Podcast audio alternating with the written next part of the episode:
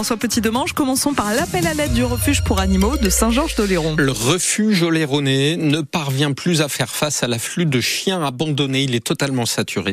Le refuge oléronais ne peut que constater l'explosion du nombre d'abandons pour de nombreuses raisons, entre les départs en EHPAD, les frais vétérinaires, euh, l'incapacité à gérer les chiens, sans oublier les cas de maltraitance. Et les bénévoles et les salariés se sentent dépassés. Sophia Berada est allée les rencontrer. Derrière nous, là, c'est qui C'est Marlo, mon chouchou. Puis lui, c'est le petit Macao. Marie-Claire Penaud, la présidente du refuge Oléronais, distribue plein d'amour aux chiens dont elle s'occupe.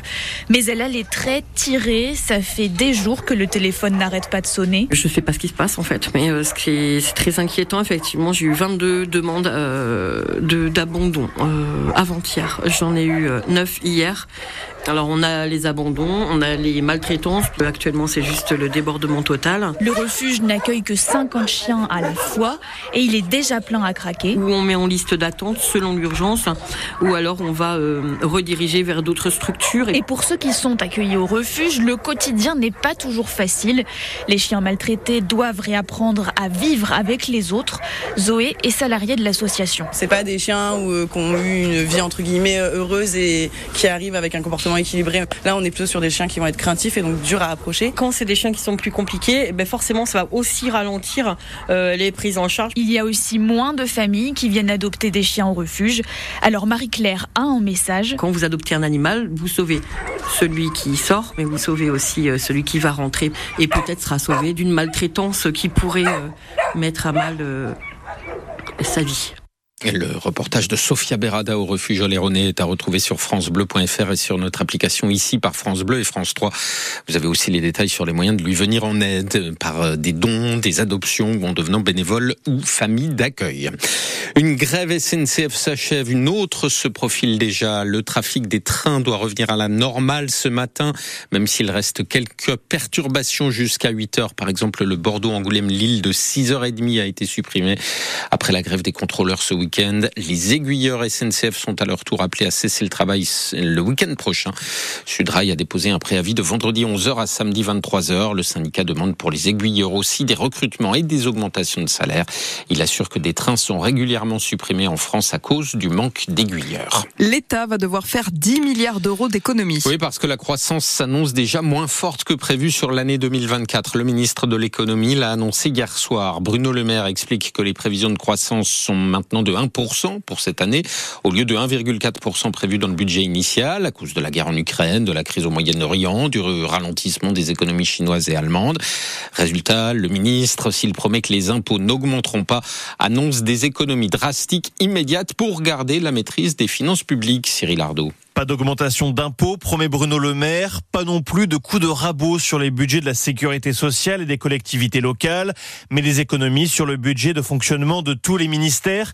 Ils devront au total réduire leurs dépenses en énergie, en immobilier et leurs achats de 5 milliards d'euros. Pour les 5 milliards restants, le gouvernement touche à certaines politiques publiques. Un milliard en moins pour le dispositif Ma Prime Rénove, la prime pour la rénovation énergétique des logements. Un milliard de moins aussi pour l'aide au développement ce financement apporté aux pays les moins développés.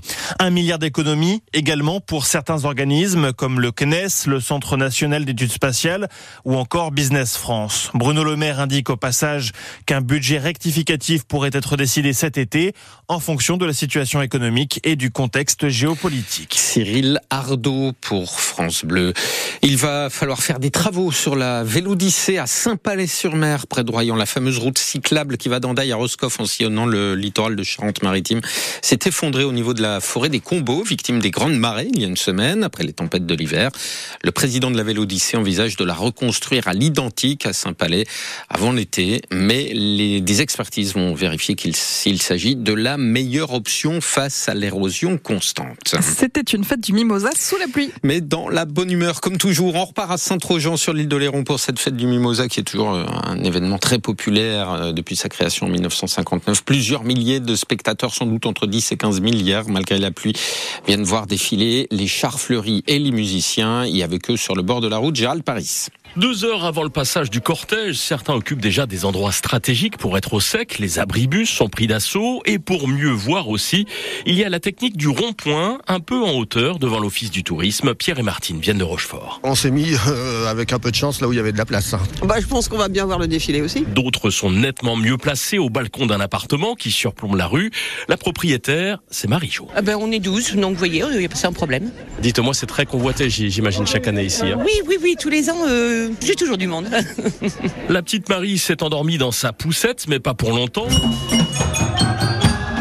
Les chars et les groupes de musique arrivent enfin.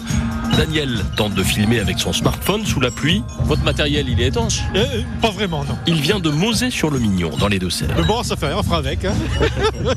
À côté, Mireille est toute trempée. On a mal choisi, franchement. Ça va le faire quand même. Est-ce que c'est le poteau qui vous tient ou c'est vous qui tenez le poteau? Je peux, te- je peux. Car c'est ça la fête du Mimosa, il y a le défilé, mais surtout les bons moments à côté. On s'éclate, quoi. Ah oui, parce que même après le défilé, on sera encore là. C'est bon.